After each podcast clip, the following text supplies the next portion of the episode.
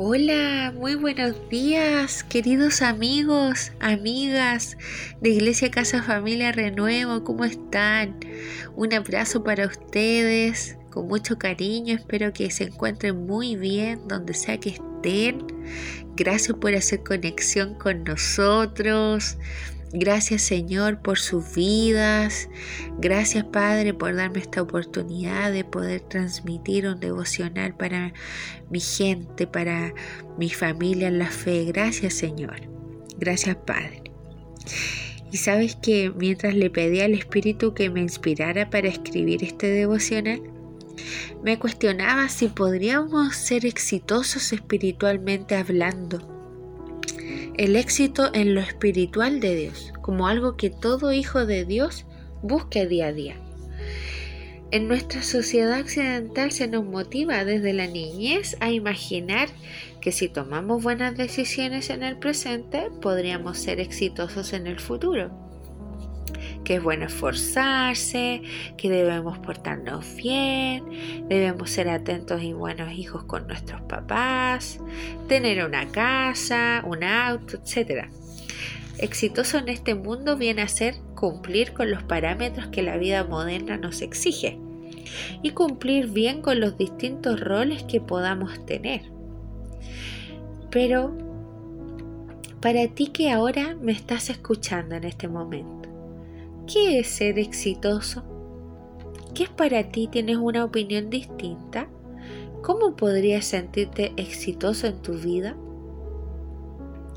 Y quisiera compartir contigo, por ejemplo, que para mí hay días que son superados con éxito, pero así como también hay otros que el fracaso es inminente, que las cosas no te resultan como querías y que ya ya, tiraste la esponja, no hay nada que hacer, no fue tu día, una cosa así.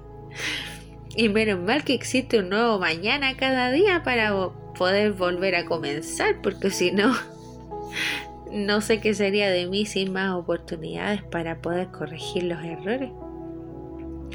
En lo espiritual, yo creo que el éxito sería hacer y hacer lo que Dios espera de mí. Ser exitoso en lo espiritual vendría siendo ser lo más parecida a Jesús, sin pecado y santificada. Y entonces es ahí que yo llego a la conclusión de que no soy exitosa en el ámbito espiritual.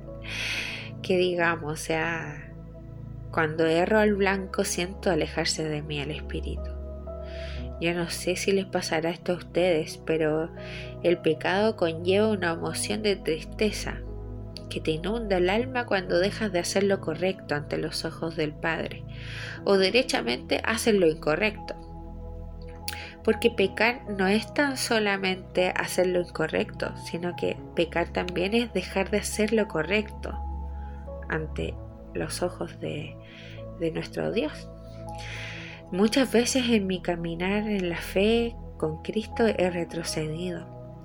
Sin embargo, asumo, asumo que estoy lejos aún de llegar a ser como Jesús, pero cada día me esfuerzo en avanzar un poquito en esta carrera, dando la buena batalla como dice el apóstol Pablo. Es importante tener la humildad necesaria para reconocer que nos equivocamos porque no somos perfectos, ¿cierto?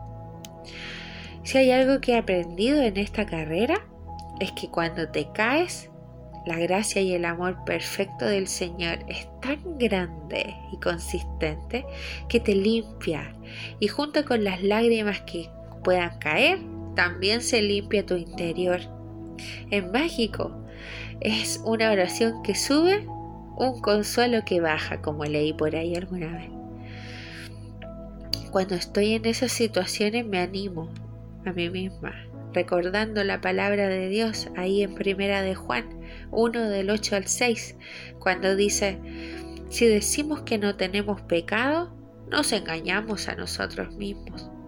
Y la verdad no está en nosotros. Si confesamos nuestros pecados, él es fiel y justo para perdonar nuestros pecados y limpiarnos de toda maldad. Reconciliarse con Dios en oración Es lo mejor que podemos hacer cuando nos sentamos mal por el pecado.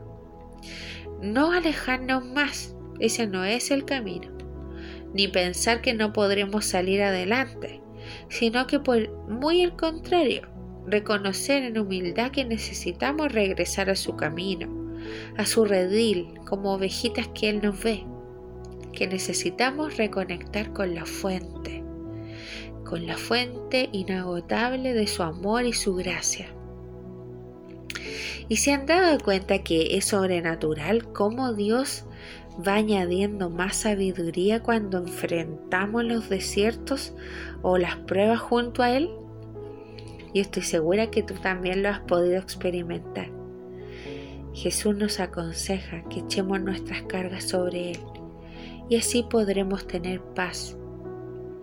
Él es el único que tiene tanta fe en nosotros que a pesar de nuestra naturaleza pecaminosa, igualmente Dios nos tiene fe, chiquillos. Sí, tenemos un Dios de amor a quien pedir ayuda en tiempos difíciles, que ama a su creación, que no es indiferente a nuestro dolor y que Él es el Dios vivo y real que necesitamos para sentirnos amados y respaldados en toda situación. Amigos, que el Señor en este lindo día nos revista con su espíritu de sabiduría, de inteligencia, espíritu de consejo y poder, espíritu de conocimiento y temor de Jehová y que las distintas circunstancias que podamos estar viviendo, sigamos juntos conectando con su mensaje de amor y creciendo, creciendo mucho más en inteligencia espiritual. Pidámosle a nuestro buen Padre ser exitosos según sus parámetros. Y quisiera terminar exaltando el nombre del Señor compartiendo contigo el cántico de acción de gracias de Isaías 12 del 1 al 5. Me da mucho ánimo al leerlo, dice. En aquel día dirás, cantaré a ti, oh Jehová, pues aunque te enojaste contra mí, tu indignación se apartó y me has consolado. He aquí, Dios es salvación mía. Me aseguraré y no temeré, porque mi fortaleza y mi canción es ya Jehová, quien ha sido salvación para mí. Sacaréis con gozo agua de las fuentes de la salvación, y diréis en aquel día, Cantad a Jehová, aclamad su nombre, haced célebres en los pueblos sus obras, recordad que su nombre es engrandecido Cantad salmos a Jehová, porque ha hecho cosas magníficas. Sea sabido esto por toda la tierra. Amén y amén. Somos Iglesia Casa Familia Renuevo y siempre tendremos un mensaje de esperanza que compartir contigo. Déjanos acompañarte, que juntos vamos a salir adelante. A la distancia te mando un gran abrazo con mucho ánimo. Muchas bendiciones en el Señor.